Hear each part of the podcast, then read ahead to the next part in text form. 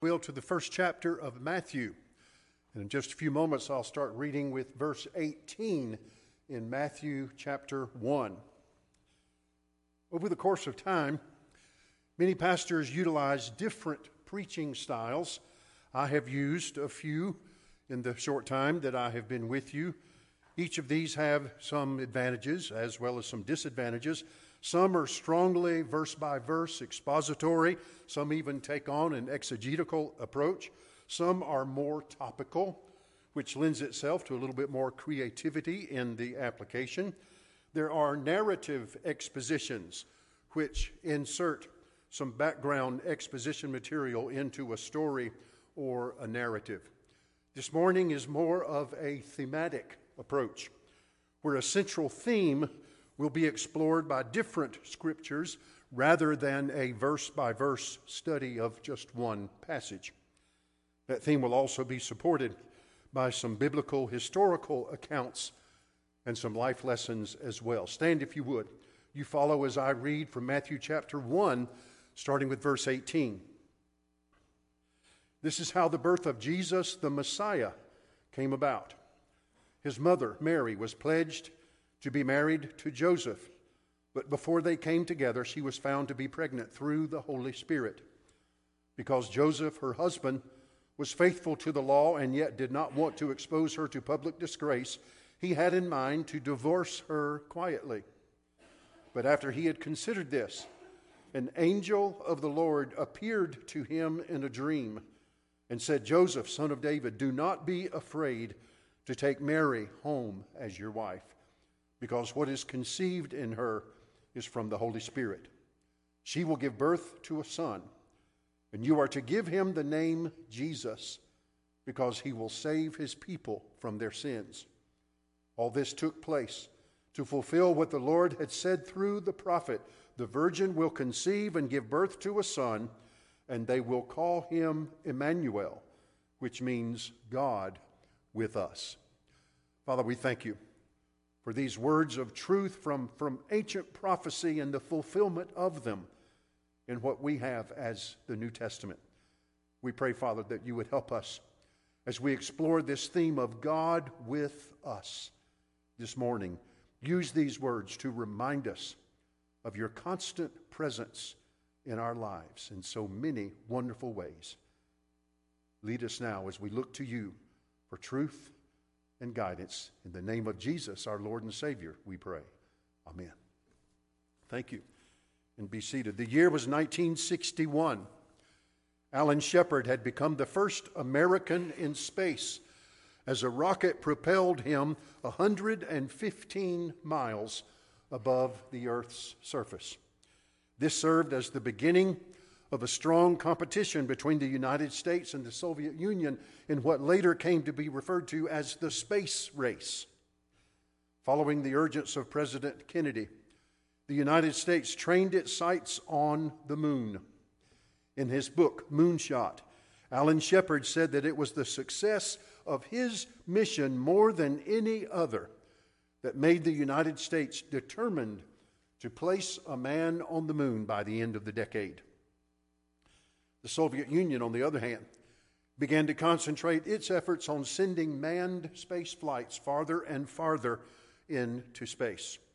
Keep in mind, in the early 1960s, that still was not a very far distance by today's standards. For example, in one such mission in 1962, a vessel carrying Russian cosmonauts traveled for the first time past the moon. This was before the days of orbiting satellites and the more effective means of communication we have capable today.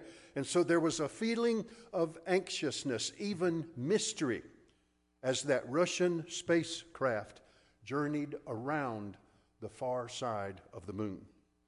There would be no means of radio transmission, either to or from the cosmonauts. Something could happen during these moments, and we would never know there would just be silence. Both Russians and Americans in command centers around the globe, as well as millions of people watching on television, counted the minutes and the seconds before communication could resume. finally, that spacecraft emerged from behind the moon.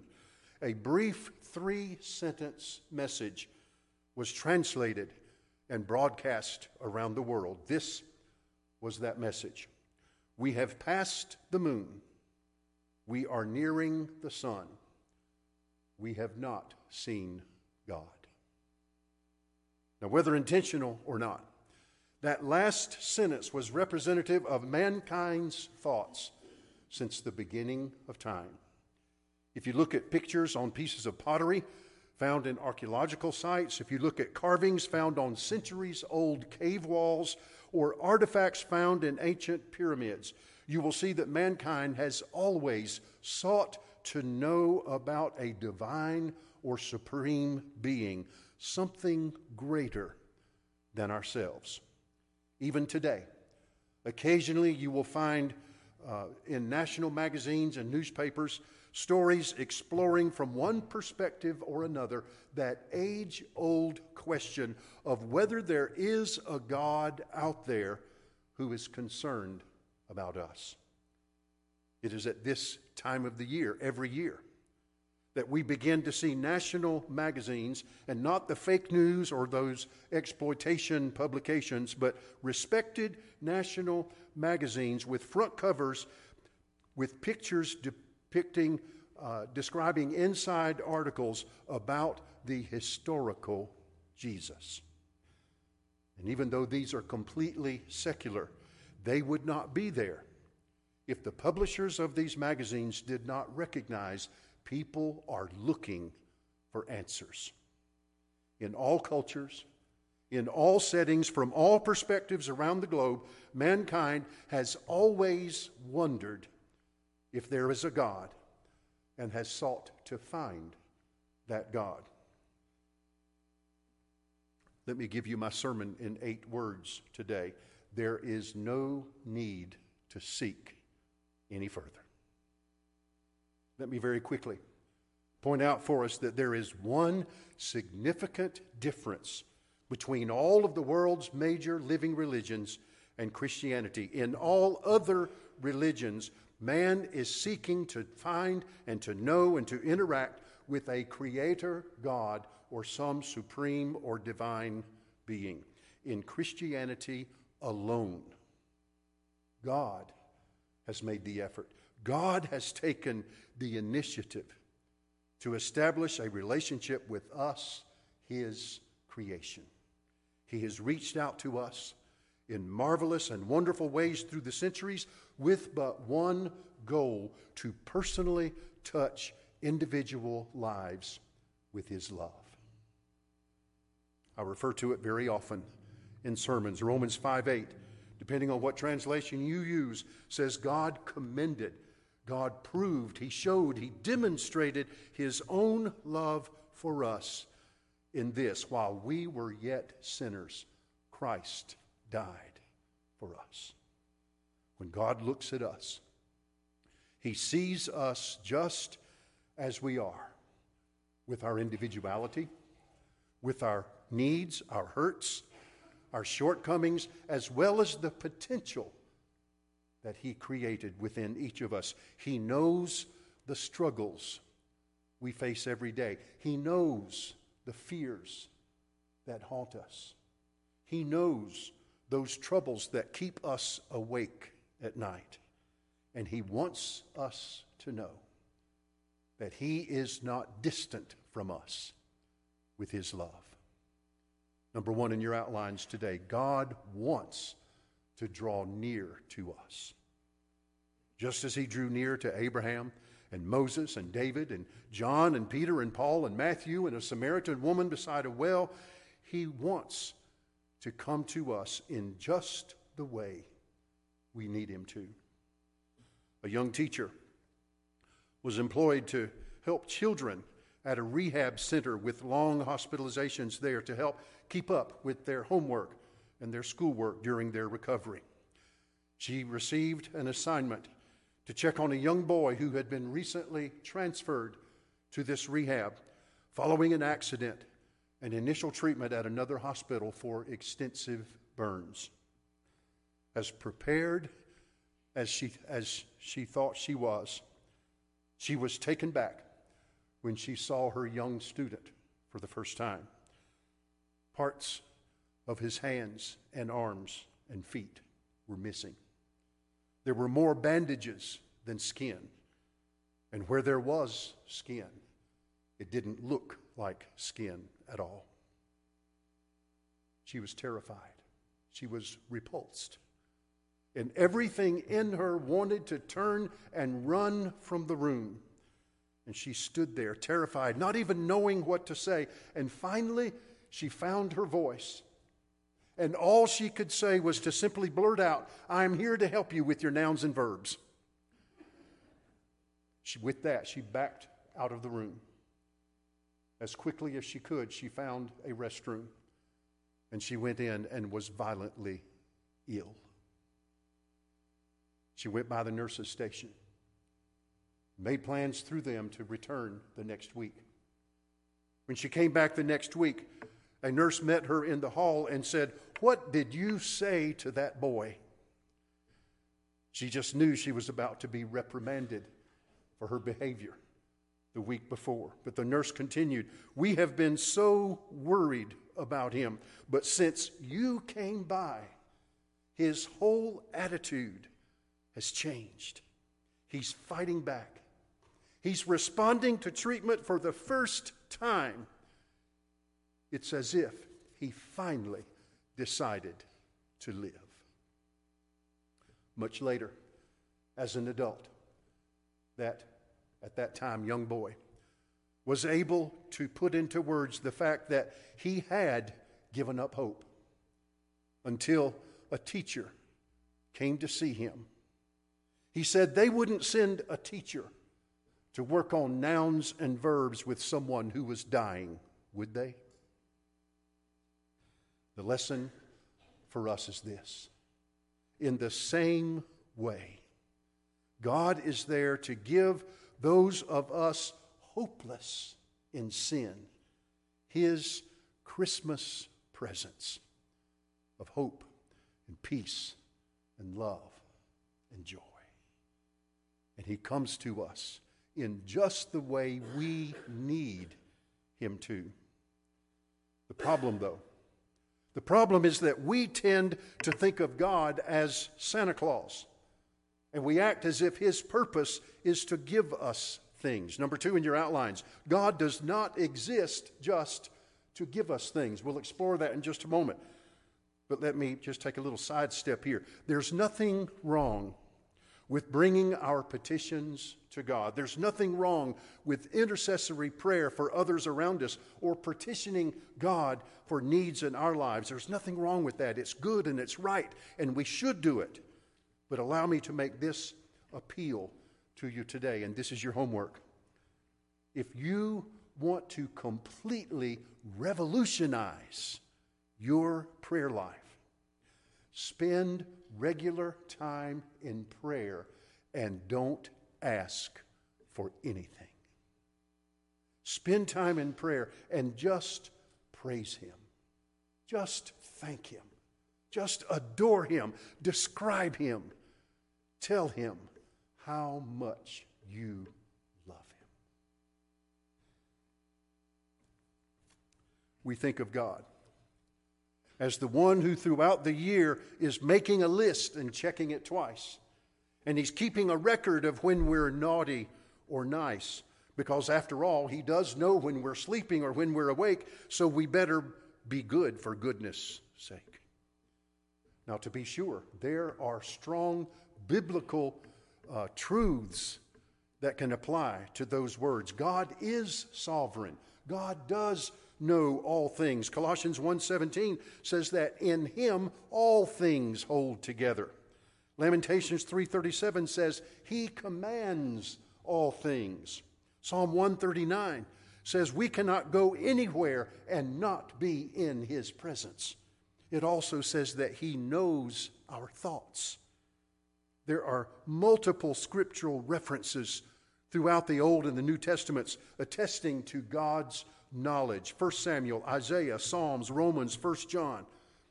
Psalm 121 says that he never sleeps nor slumbers, so he's always watching over us. But then the correlation begins to break down. Because you see, no matter how good we try to be, we can never earn our way onto God's nice list. Salvation is a gift that only comes to us through God's grace.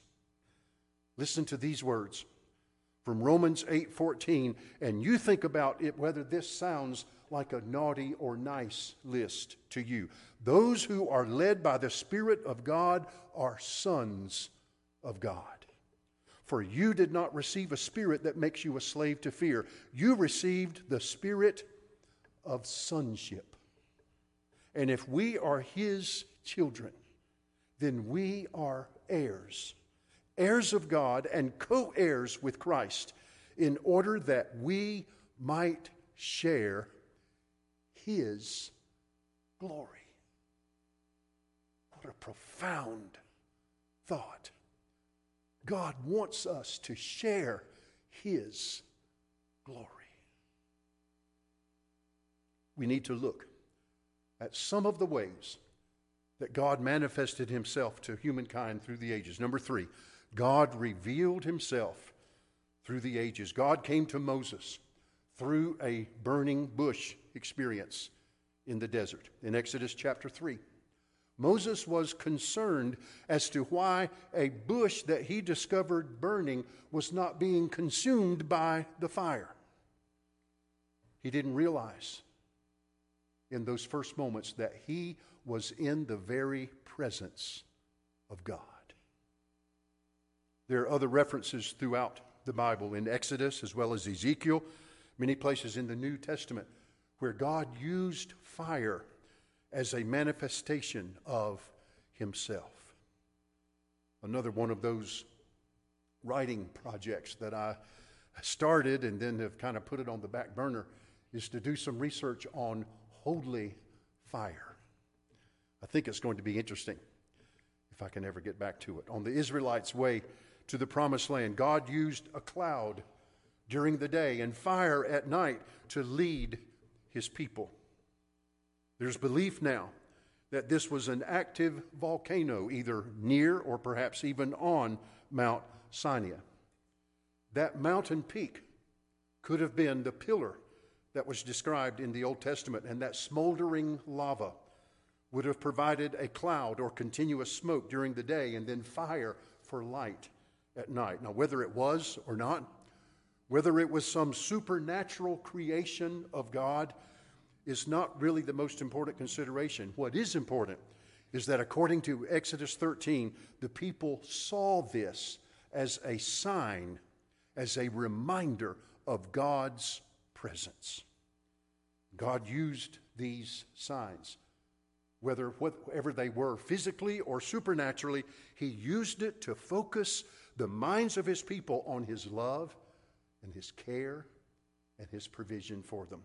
Later, it was the Ark of the Covenant that became not just a focal point, but it was a representation of God's presence. They believed that God lived there.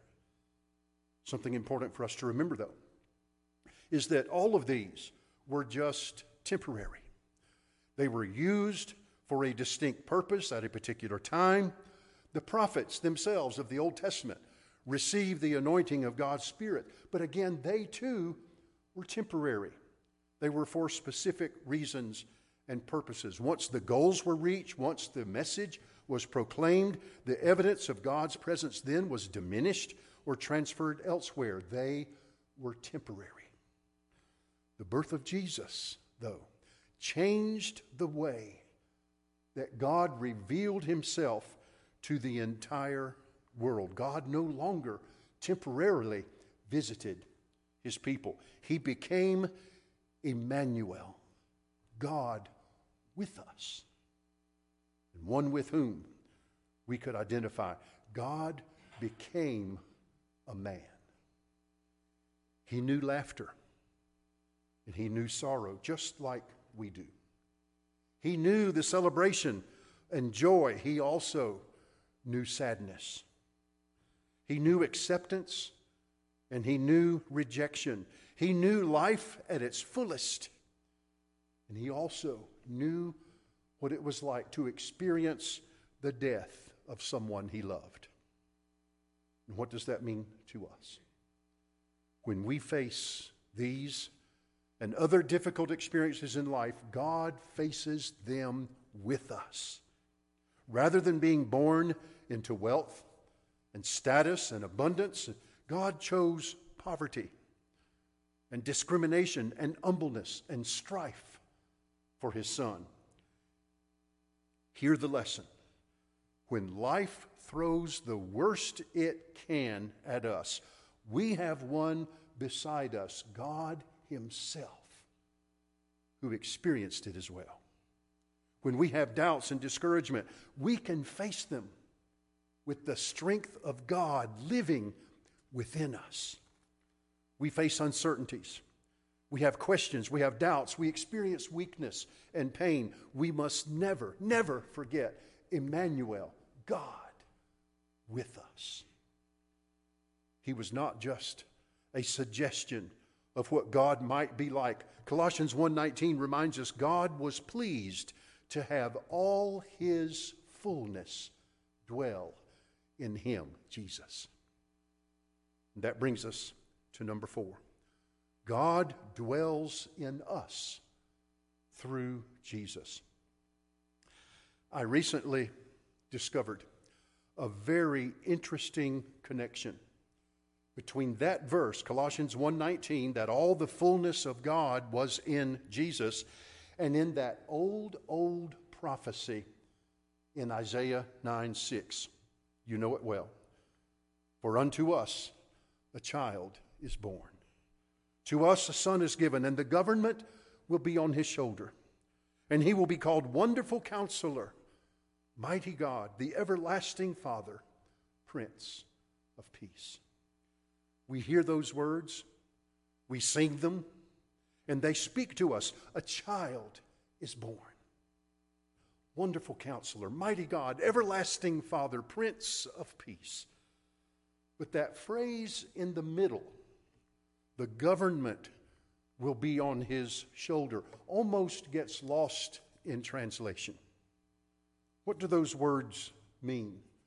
The government will be on his shoulder. It's a phrase that has been misunderstood, it's been misinterpreted. Let me help you with it.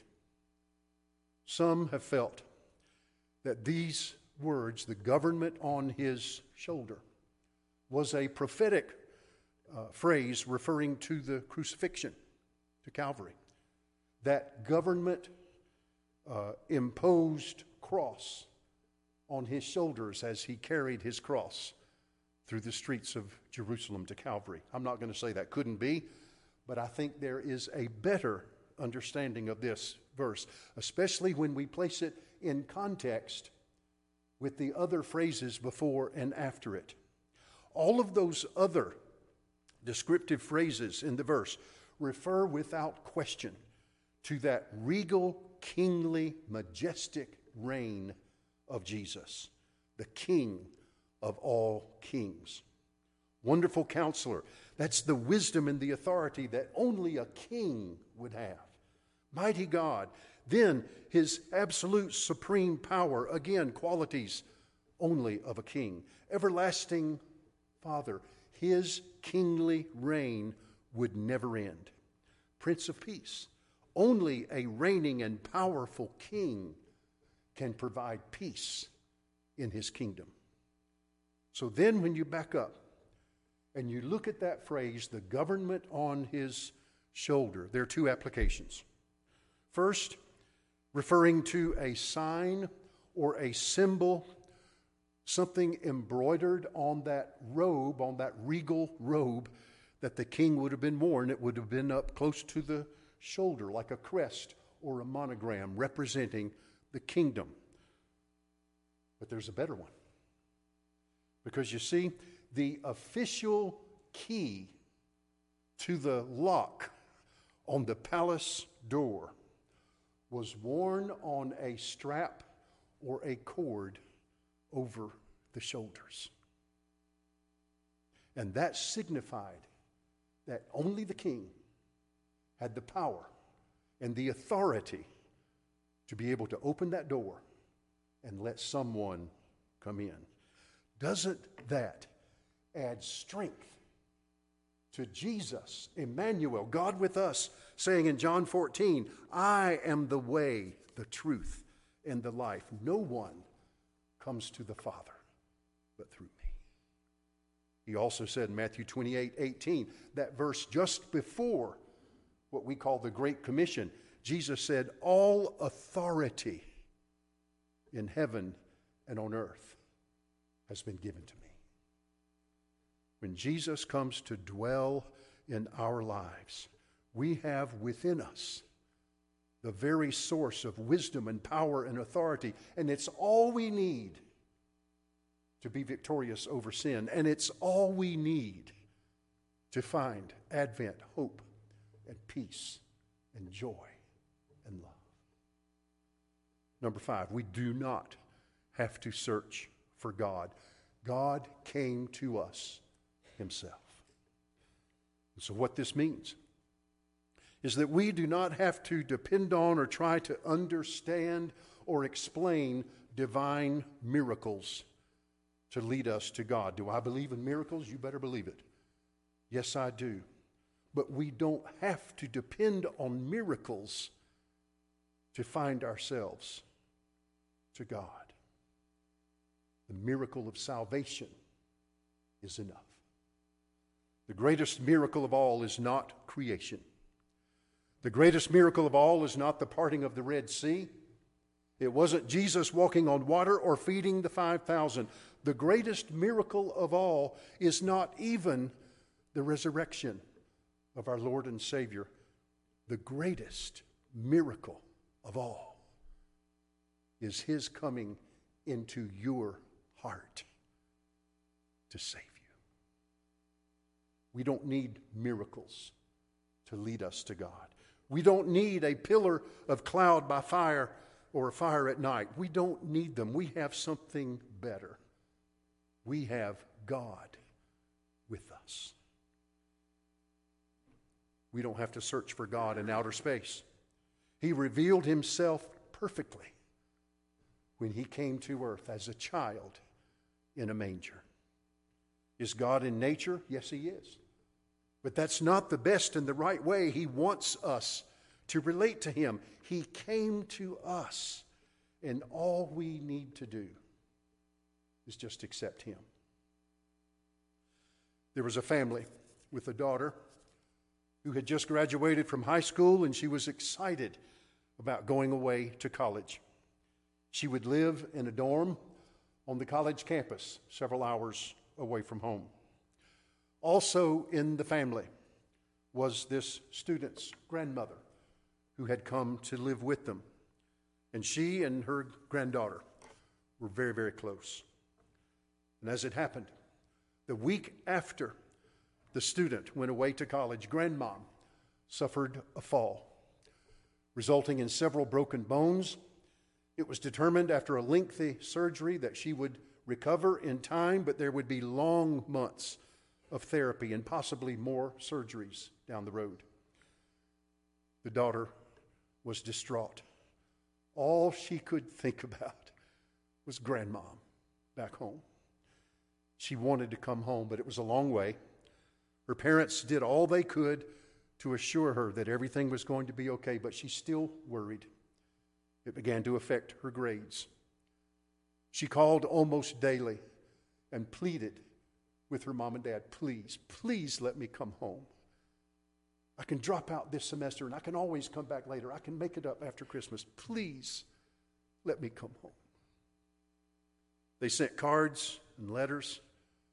They sent pictures of grandmom propped up in her bed. They called to let the daughter speak to her grandmother and hear her voice, and this just made her want to come home even more. One Saturday morning, around the 1st of December, the girl answered a knock at her dormitory door, and when she opened it, there was mom. Her look of surprise and joy were quickly replaced with concern. Oh no, she said. What's wrong? What's wrong?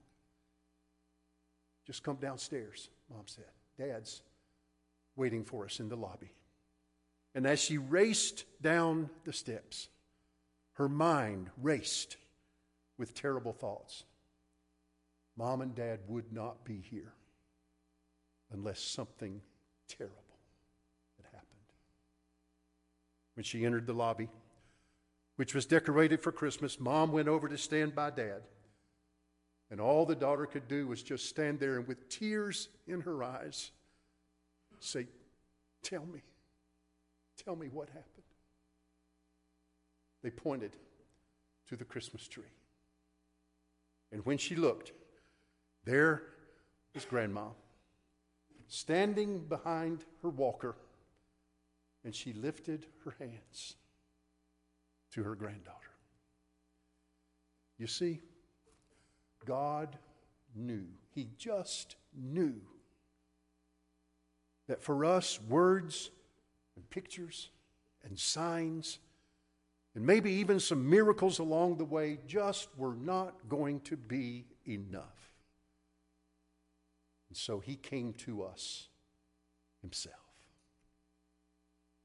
Thank God for his gift to you today. Let's pray. Father, how we thank you that you loved us so much. That you didn't just depend on words and pictures and signs and happenings. You came to us yourself. How we thank you, Father. And our prayer today is that you would help us to find ways to honor that love that you showed to us. Thank you for this very special time of year, this Christmas Eve, this day before the great celebration of your gift to us. May we accept it and may we share it with others around us. In your name we pray. Amen.